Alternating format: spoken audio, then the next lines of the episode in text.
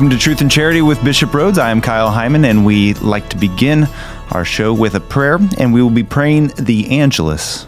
In the name of the Father, and of the Son, and of the Holy Spirit. Amen.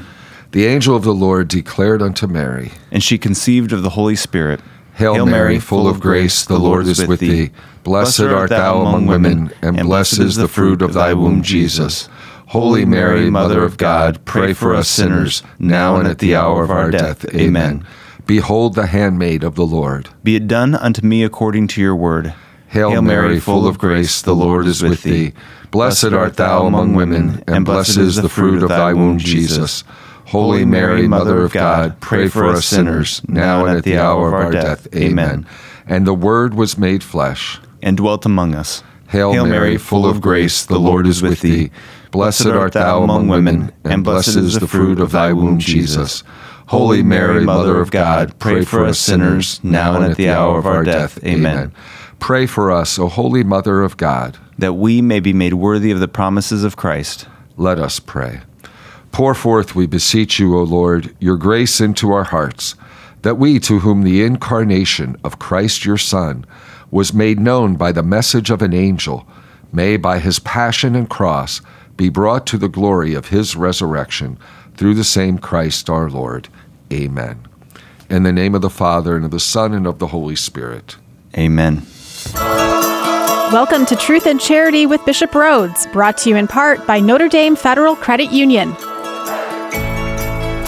On this all new episode, Bishop talks about the background and principles of Catholic social doctrine. Its roots go back to a 19th century encyclical, and it has flourished into teachings based in the gospel and natural law. Bishop then explains how these teachings can be applied to social issues, politics, and culture. Afterwards, it's on to questions from listeners on blessings, communion wine, and more. If you have a question for a future episode, just go to redeemerradio.com slash askbishop. Welcome to Truth and Charity with Bishop Rhoades. I am Kyle Heimann here with our bishop. Thank you again for taking some time out of your schedule for us. You're welcome, Kyle. Great to be back. We had a, a listener actually, in addition to the questions that we get, a listener had an email suggesting we cover Catholic social teaching in an upcoming episode. So, by the way, people can not only submit questions, but if you have any suggestions, topics, themes, uh, feel free to submit those. We'd be happy to hearing ideas that you have for the show. So, with the idea of Catholic social teaching, can you explain what does that mean and what are some of the aspects of Catholic social teaching? Yeah, I mean, the Catholic social doctrine or Catholic social teaching is um, is very rich. I, I, and we speak of it sometimes as one of the the greatest, uh, best kept secrets. A lot of people don't know a lot about Catholic social teaching, but I guess very basically, we're not just individuals. We live in society, and therefore we're we have relationships with others. So this is what uh, when we talk about Catholic social teaching, it looks at social issues and about our life in society, in community, and we look at it from the perspective of the gospel. So we look at issues that have to do, for example, with the economy. I mean, that's part of living in society, economics, politics, work, all these different areas that have social implications. That's where we get into what we call Catholic social teaching, Catholic social doctrine. Is Catholic social doctrine different from social justice? I'd say justice is social justice would be part, Part of- of, the okay. uh, church's social doctrine, but it's not the whole thing. Now, you mentioned that this is one of, or potentially could be considered one of the Catholic Church's best kept secrets. Why do you think this is such a, a lesser known aspect of Catholic teaching? I'm not quite sure. I'd say now it's probably better known than when I was growing up mm-hmm. because it's part of the curriculum in our schools now, and it really wasn't when I was in school. So I think at least the principles of Catholic social doctrine are becoming more known. When you look about the church's concern for social matters, some said, oh, this is new. No, it isn't. I mean, the church has been concerned about social matters since the beginning. Uh-huh. However, there was a significant development that took place back in the late 1800s. And there was a famous encyclical written by the Pope at that time, Leo XIII, hmm. called Rerum Novarum. Now, he wrote this because there were some very significant economic developments and events t- that took place in the 19th century, like the Industrial Revolution, that had a huge impact on life in society, on social life, on politics, on culture. So, what Pope Leo in that encyclical did was he examined the social conditions, the conditions of workers, which was particularly difficult and, and really distressing when you had all these industrial laborers who really experienced a lot of misery, inhuman condition, inhumane conditions. So, what the Pope did is he, in this encyclical, examined the labor question mm-hmm. in all its dimensions, its social effects, political dimensions, and he evaluated it according to the scriptures and natural law and morality. Okay. And so then he gave us expounded Catholic teaching on work, on human work, things like then the right to private property, uh, the principle of collaboration rather than class struggle, because at this point we have the birth of communism, for Marxism, communism. Social change should be through collaboration, not conflict. He looked and defended the rights of the weak and the dignity of the poor. He emphasized the obligations of those who were becoming rich, mm-hmm. the right to form labor unions. So, all of this is in this encyclical by Pope Leo XIII called Rerum Novarum. And he was really articulating his concern for justice, justice for workers, and a just ordering of society. And what happened after that is future popes took that up and they developed it. So we have this whole century, the 20th century, of several social encyclicals by various popes. And the church or the popes analyzed and updated and expanded these principles that were in Rerum Novarum. Mm-hmm. Now, on this show, we could talk a lot. I I don't have time to go through, you know, the last 120 some years. um, but, you know, let me just give you an example. St. John Paul II wrote three social encyclicals.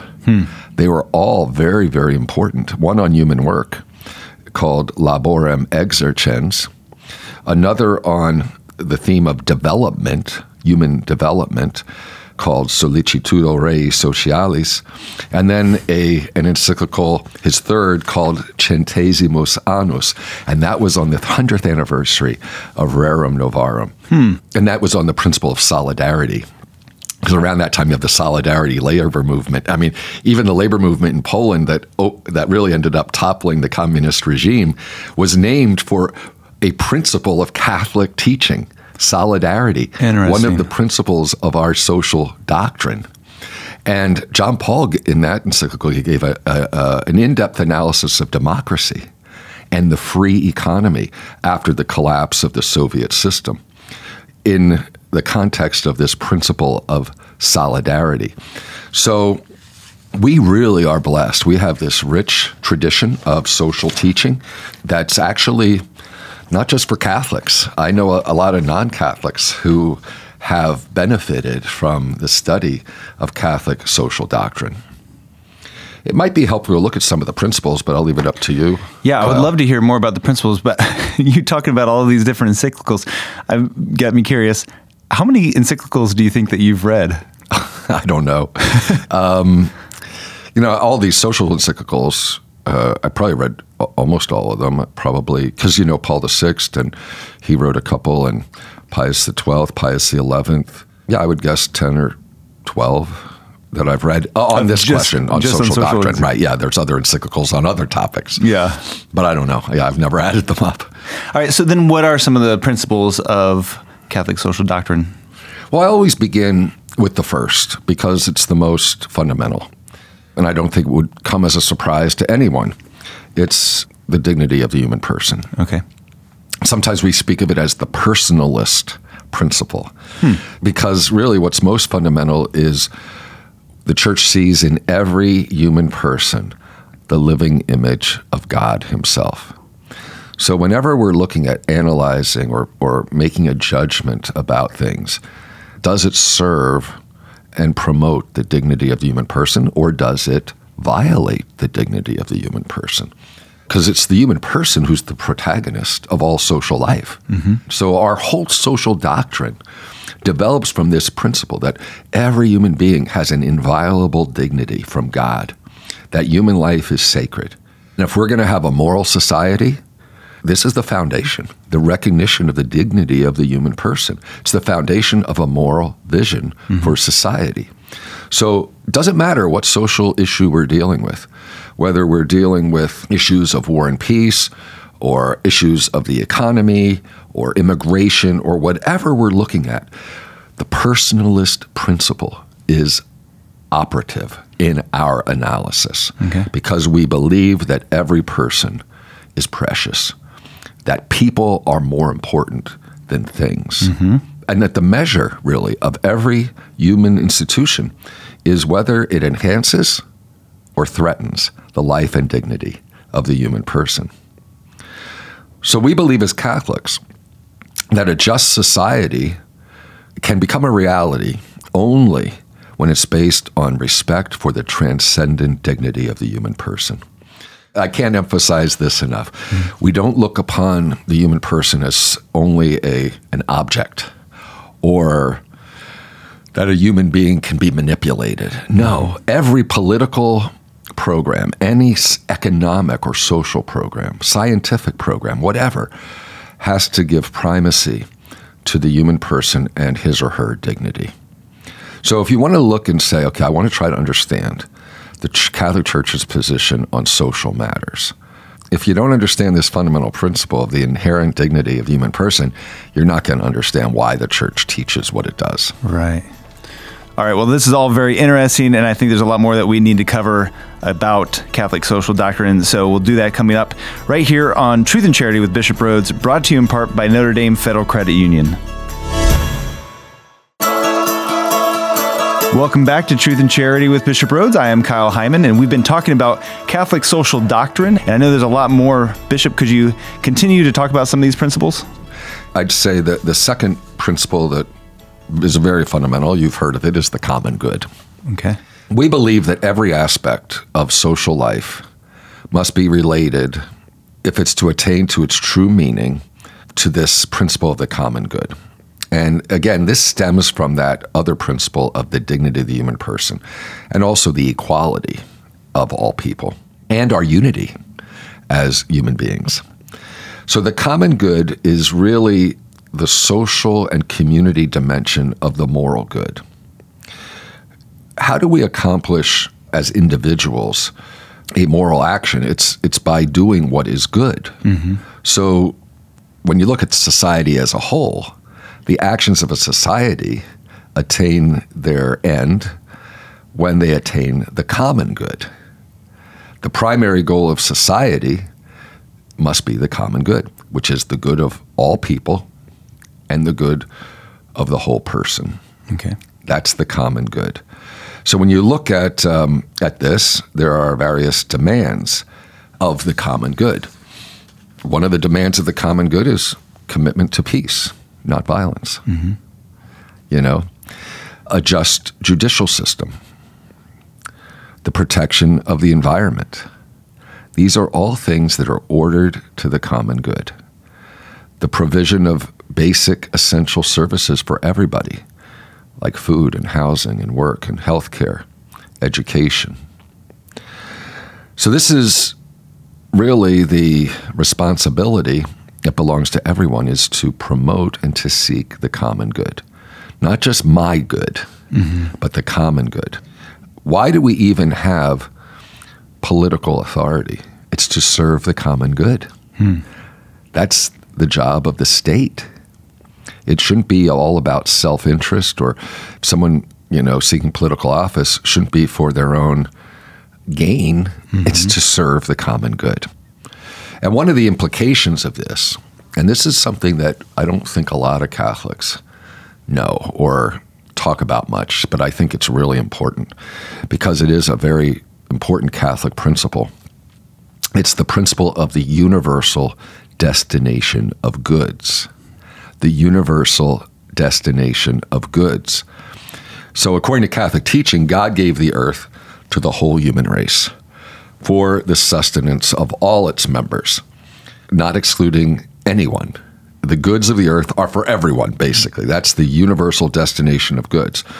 So we believe, as Catholic, that there's a fundamental human right to use the goods of the earth. So, therefore, when you get into the area of economics, economics should be inspired by moral values which promote the well being of everyone and which do not exclude or exploit people. Every person should have access to the well being that's necessary for his or her full development. Okay. So everyone's born mm-hmm. with the right to use the goods of the earth. That right is to be exercised in an equitable way. So ownership of goods, according to the church, should be equally accessible to all.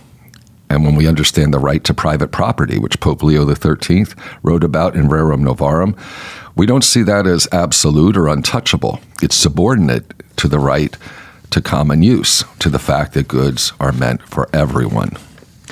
So when you look at this issue of private ownership, it's, it's in relationship necessarily to the common good. Okay. Let me just give a concrete example if you have someone who, uh, you know, in a poor country, and let's say 90% of the land in that country is owned by one family, mm-hmm. that's not just. I mean, mm-hmm. it's, it's, you know, so we need to look at uh, the universal destination of goods. That private property isn't something that, even though we believe and the church teaches the right to private property, there is a corresponding principle that we must be concerned for the common good of all. Sure. And that's why the church has such particular concern for the poor and the marginalized. Pope John Paul II, how often he spoke about our preferential option for the poor. This is considered when the church today looks at various issues. Like if we look at various uh, pieces of legislation, the bishops that is, we'll ask, well, how will this decision affect the poor? You know, how many times do do politicians ask that question? How is this piece, this law, how is this going to affect the vulnerable in our midst? So the Catholic Church, really being faithful to the gospel, puts the needs of the poor first when we look at these issues. And of course, we see pervasive poverty in some places or places where there's prosperity, but only for, for some. We proclaim that a basic moral test of a society is how are our most vulnerable brothers and sisters doing? Right. That's, you know, uh, an important question. Another principle is subsidiarity. Mm-hmm. A definition was really given by Pope Pius XI, and he spoke of it as a community of a higher order should not interfere in the internal life of a community of a lower order, but okay. should support it. So when we look at these communities of a lower order, what's the most important? What's the central social institution? The family. Mm-hmm. So the principle of subsidiarity is saying, okay, if you have a higher order like the government, mm-hmm. it has a grave responsibility to respect and support and not interfere in the internal life of the family. So laws should not undermine the family, they should strengthen it. Now, we live in an individualistic society, and the Catholic tradition teaches that human beings grow and flourish, find their fulfillment in community. Well, what's the first community? The first natural society? It's the family. Mm-hmm. So the rights of the family. It's this, the center. This is what we call the vital cell of society. So the family should never be put into a secondary role okay. or subordinate. It has its rightful place in society. If society is going to flourish, it's not going to flourish without strong families. Mm-hmm. And we believe, of course, that the family is born of the communion of life and love founded on the marriage of one man and one woman.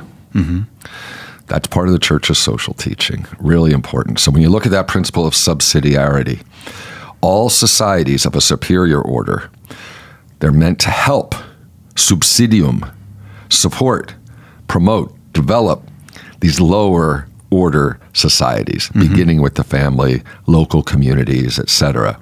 That allows for the initiative and and spirit of people because that's where we relate. That's more important for us. So the principle of subsidiarity is a really important part of community life, and uh, the church defends this principle. So, with regards to subsidiarity and putting the emphasis on the family, providing for the needs of its, itself, and I guess the organization's job is to nourish the family so it can do so. What do we do when the family isn't able to provide for the needs, either uh, financially, emotionally, broken homes, uh, maybe different kind of disabilities or uh, deaths within the family, and no, the family can't provide for itself. And then, then what's the next step? And that's where another uh, principle comes into effect that I'll talk about, and that's solidarity. Okay. And that's where we need to step in and help because we respect the, the dignity of those human persons who perhaps are not in a stable family or have families that are dysfunctional or whatever. Then there needs to be someone stepping in to help, especially with children. And so we are called to solidarity mm-hmm. with those who are in need. And that's the other major principle of Catholic social teaching. And it's really solidarity when you think about it. It's not just a principle, it's a moral virtue. Hmm. So we cannot be or should not be indifferent to the needs of others or isolationist. Like, okay, I'm only concerned about myself. Or, you know, where we see isolationism sometimes is in, on the national level. You know, like all we're concerned about is the prosperity of the United States Right. you know, well, that's not Catholic by any means. Uh-huh. Catholic social teaching proclaims that we are brothers and sisters within the human family. Mm-hmm. You know, what did Cain say to God? I am not my, am I my brother's keeper? Well, yes, we are. Right. You know, we, and, and we're one human family.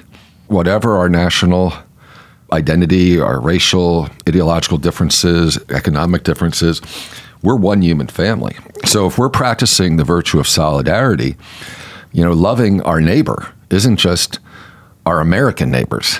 It's Right. everyone. We should there's a global dimension. This is connected to the common good because common good is about everybody. Mm-hmm. We're responsible for all. So that's, you know, when people will get into the immigration debate, this becomes a really important point.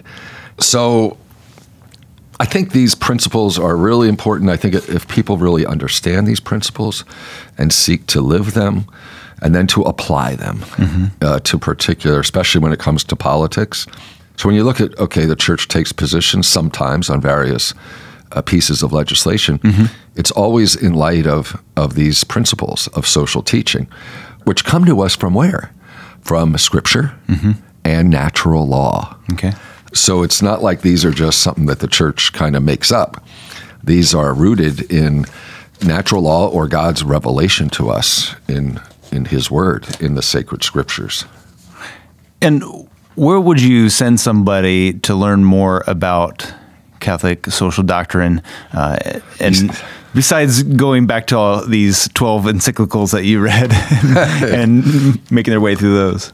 Well, you see some of the Catholic social teaching in the Catechism, uh-huh. so you can look there. But I'd say if you really want a good resource, the best thing out there is what's called the Compendium of the Social Doctrine of the Church.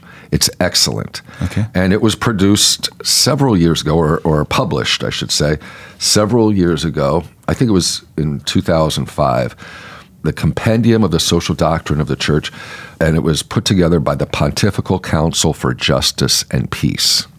It's one of the departments at the Vatican, the Pontifical Council for Justice and Peace, mm-hmm. the Compendium of the Social Doctrine of the Church.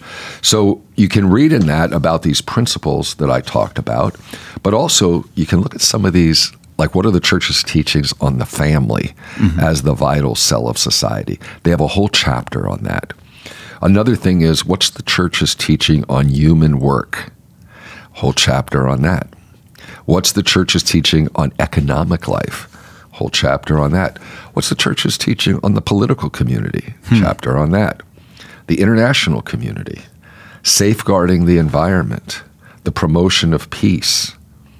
I think every Catholic family should have in their library a copy of the compendium of the social doctrine of the church. All right. Well, I'll put it on my shopping list. uh, one other thing in regards to this topic, but I feel like we could really do a whole episode on any one of these little breakdowns here. But how does the principle of prudential judgment play a role in applying the rest of these principles? That's a good question. Because really, when you look at the principles, every Catholic is expected to affirm these principles, to believe in these principles. In, uh, in other words, these are so rooted in our faith, in the gospel. But sometimes applying them, some may have differences of opinion. Mm-hmm. There might be, for example, a piece of legislation that's being considered by Congress. It might be very clear that this legislation is really just. It's going to be a just law, and it's in accord with Catholic social teaching. And there may not be much debate about it. But when you get to something, there could be times where there might be different proposals on how, for example, to eradicate poverty, two different approaches to an economic issue. Mm-hmm. And both may appeal to the same principle, but have different interpretations. So sometimes, you know, a prudential judgment has to be made. And oftentimes, you know, the bishops will have uh, will study some of these pieces of legislation and uh, make a recommendation on what would be most in line with the teaching of the church. But sometimes it may not always be black and white. And that's where prudential judgment comes in. Now, there are certain things that are black and white that you can see, oh, this is a just law or this is an unjust law. I can give so many examples. Clearly, a law permitting abortion in whatever circumstance, direct abortion, violates the first principle. Hmm. The dignity of every human person. Right. That's pretty much black and white Right. you know but then there might be another piece of legislation that is very anti-immigrant mm-hmm. and one can say well this also violates the dignity of the human person it's unjust that could be very clear very black and mm-hmm. white but there might be something about different means by which to reduce poverty. I mean, you, you, for example, you see some who say, "Oh, we need tax cuts. That's going to help, Right. Because then they'll create more jobs." So you get into certain areas where there it's more of a prudential judgment, Raising think you- minimum wage and Yes, things like that. Right, right, Okay. yeah. So anyhow, it's complex. I mean, one of the things in this show, I mean, we could just zero in on one of these things. We could zero in if we wanted on economics, or we uh-huh. could zero in on immigration, or one of these issues. But I do think it's important for our people to be educated in our teaching, uh, so that we can make well-informed decisions in our conscience. All right. Again, that book that you recommended is The Compendium of the Social Doctrine of the Church. People, add that to your family library, as Bishop said. All right. And if you have any questions about this or any other topic, you can ask it by going to redeemerradio.com slash askbishop, which is also where you can find past episodes. You can call or text the Holy Cross College text line at 260 436 9598. And coming up, we have questions like who can do blessings, how much time we should spend in prayer, and more here on Truth and Charity with Bishop Rhoades, brought to you in part by Notre Dame Federal Credit Union. If you're enjoying Truth and Charity with Bishop Rhoades, be sure to check out Redeemer Radio's other locally produced programs, including The Kyle Heimann Show, Dr. Doctor, and Church Life Today. To listen to previous episodes of any of these, go to RedeemerRadio.com and select Audio Library, or download the free Redeemer Radio app onto your smartphone or tablet and listen there. You can also submit questions for Bishop Rhoades to answer on a future episode of Truth and Charity on the app or website. Or if you have a question for Dr. Doctor, a show featuring three physicians from the Fort Wayne South Bend Diocese, you can submit it there too. So don't forget the Redeemer Radio app and website for past episodes of all our locally produced shows. Thanks for listening to and supporting Redeemer Radio as we continue our mission of spreading the good news of Jesus Christ. Welcome back to Truth and Charity with Bishop Rhoades. I am Kyle Heimann, asking the questions that you have submitted for Bishop to answer, like this one. On the topic of blessings, I've heard that priests can bless people and things, but deacons can only bless things and not people. Is this true? What about parents blessing their children? And what should a lay extraordinary minister of Holy Communion do when an adult or child comes forward for communion with their arms crossed? Yeah, when the, there's a book that the church has called the Book of Blessings, mm-hmm. and it says explicitly which blessings only priests can do. Okay. So most blessings deacons can do, but not all. But it isn't really a distinction between things and people. Okay. Okay, so deacons know that if they're unsure, they can check the Book of Blessings to see if they're allowed to do it or not. Parents can bless their children for sure. There is actually in the Book of Blessings there is a, a prayer that par- parents can say over their children. Okay. Um, it's nice to do when you put them to bed. You know, just place your hand on their head and maybe make a sign of the cross on their forehead and say, "May the Lord protect you and bless you." And um, you can use your own words. Okay. A lay minister, extraordinary minister of Holy Communion, should not make the sign of the cross over the person. That's a priestly gesture, um, but can simply say, "May God bless you," or "May Jesus be in your heart," or um, something like that, but not make a priestly gesture. All right. Cecilia Hess asked, why was John the Baptist baptizing people before Jesus' ministry? Good, Cecilia. It wasn't the sacrament of baptism because sacrament of baptism was instituted by Christ. It was a baptism of repentance. So it was pu- purely symbolic, a sign that a hmm. person was sorry for their sins. So we can say it was a baptism of repentance. It wasn't the sacrament of baptism. It did not impart God's grace like the sacrament would. Okay. Another listener wrote, My heart is heavy with the abuse that is finally being brought out in the open. How are you relating the anger and disappointment of our Lord's flock so the Pope can discern that we as Catholics must fix this so it won't ever happen again? And I'll mention that this question was submitted before the episode three weeks ago that we had with Donald Schmid, uh, the October 17th episode, where we talked a lot about the abuse and the and what the diocese is doing. So I would definitely Right. recommend people listen to that episode. But I think this is specifically asking uh, maybe what your response to Pope Francis might be. Yeah, you know, I don't have any direct uh, encounters with Pope Francis. However, I think it might be helpful for our listeners to know that um, there were two meetings with the leaders of our United States Conference of Catholic Bishops, including Cardinal DiNardo, the president, and Archbishop Gomez, the vice president. They met with Pope Francis to tell him about what was happening in the United States, uh, certainly relating the anger and the disappointment to the Pope so that. Uh, so that he would understand and know what is happening here. So I feel that he does know, and um, certainly when we have our ad limina visits, you know, we that will be next year though, where the United, the bishops of the United States will be able to, where we have to go to the Rome, Rome and make a report on our diocese and have some conversation with the Pope Francis. I'm sure this issue will be brought up because it's done such terrible damage to people and to the victims and, and to the life of the church. Okay. Artist Smith from St. Louis Besançon Parish asked, What do you consider to be a good amount of time spent during the day or week in prayer? Thank you for answering my question. Good question, artists. It's it's hard to, to give a particular amount of time because everyone has their own state in life and their own, you know, different situations. But I would say every Catholic should do prayers in the morning and prayers at night. Mm-hmm. I think that's should be a daily practice. Certainly, prayer before meals. I'm very much convinced that a daily holy hour is a wonderful thing for the spiritual life. That may be difficult for some people, especially with jobs and families, etc. Mm-hmm. So I would say, you know, if a family you know, for a person, I say, well, try to spend 15 minutes mm-hmm. in silent prayer or meditative prayer with the Lord. That would kind of be my advice. But there's no hard and fast rule. Everyone has to look at it. But there should not be a day go by where we don't give some time to, to the Lord in prayer. Do you recommend that people have a special place in their home where they pray if possible?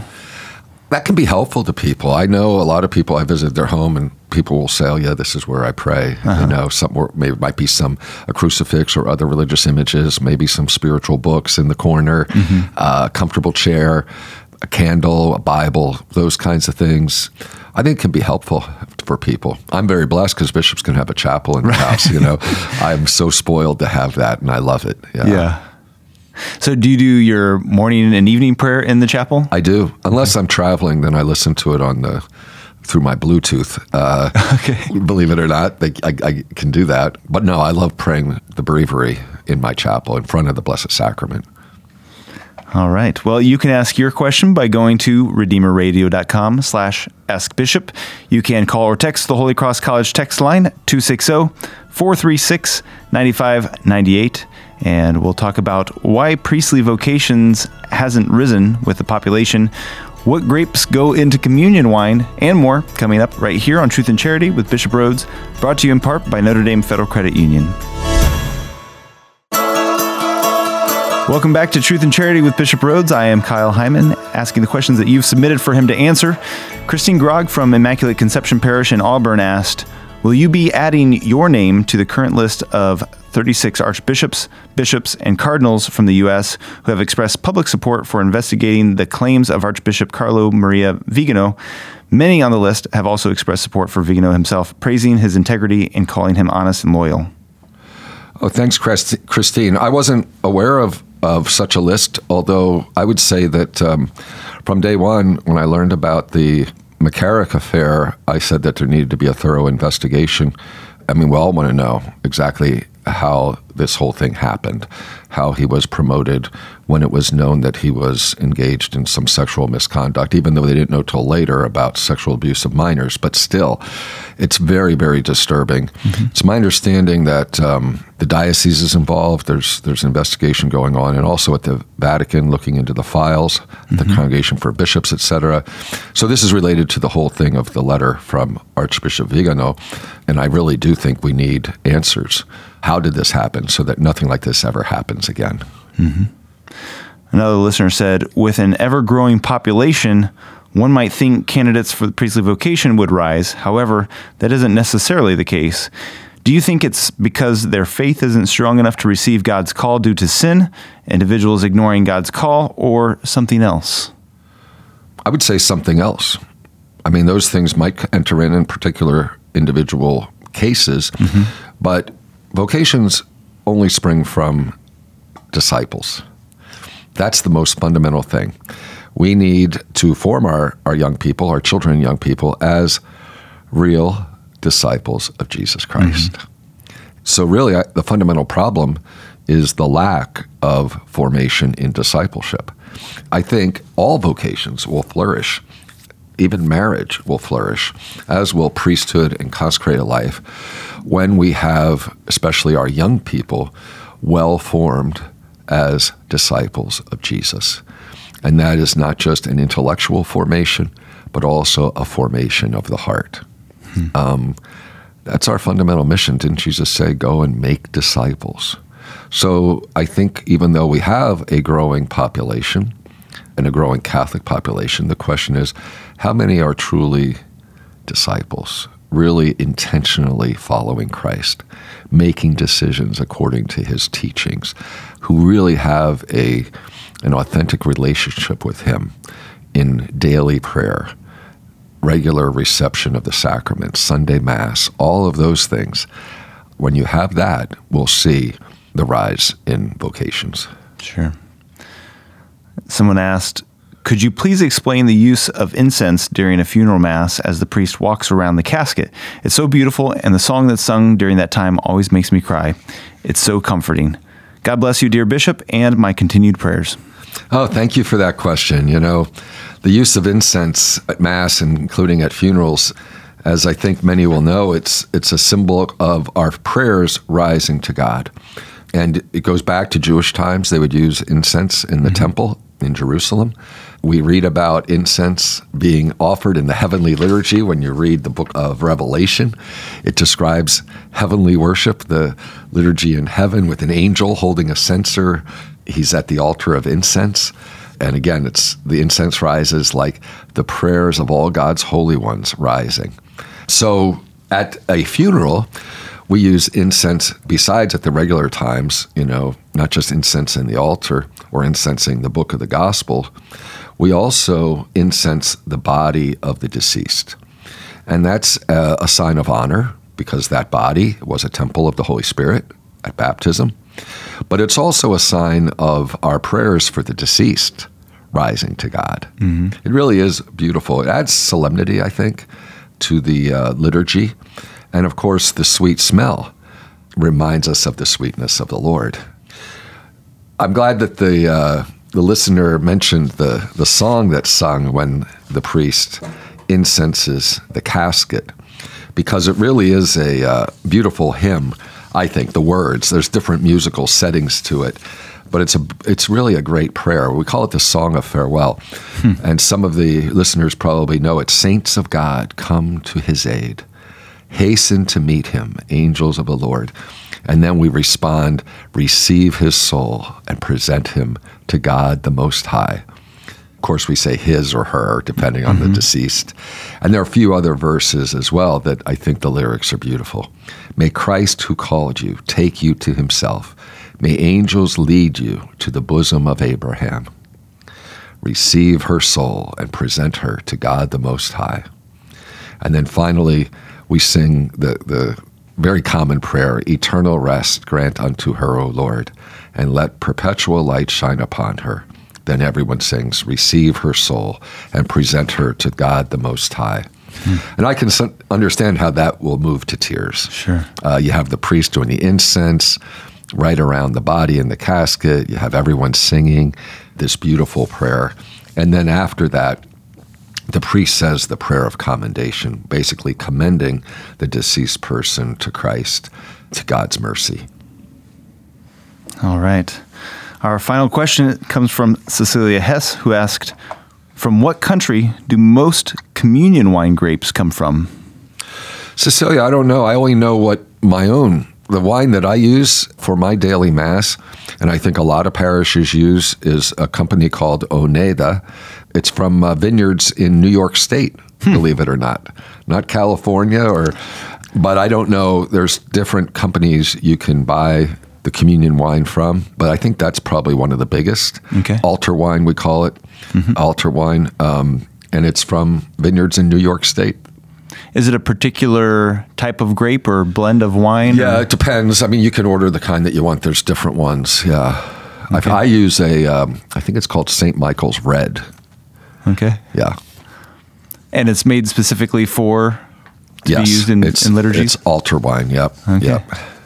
Now you don't have to just use those, but you have to use wine that has enough alcohol content that it's actually wine and not mm-hmm. grape juice. Okay. All right. Well, thank you so much, Bishop, for another great episode of Truth and Charity. Remind people that they can find past episodes at redeemerradio.com slash askbishop. You can also find it in the Redeemer Radio app or wherever you get podcasts. Just do a search for Truth and Charity and get caught up on past episodes if you haven't done so.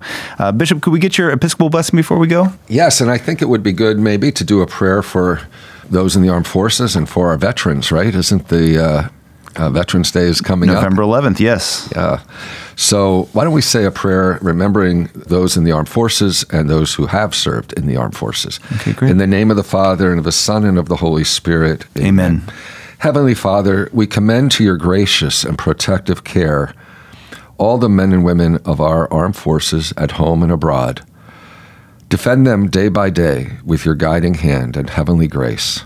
Encourage them and strengthen them in their trials, temptations, and discouragements. Grant them your abiding presence wherever they may be. And Lord, bless all those who have served in our armed forces. We ask you to continue to bless them with your heavenly grace as we give thanks for their service to our country. And may God bless all the listeners of Redeemer Radio. May Almighty God bless you, the Father, and the Son, and the Holy Spirit. Amen. Truth and Charity with Bishop Rhoades is brought to you in part by Notre Dame Federal Credit Union.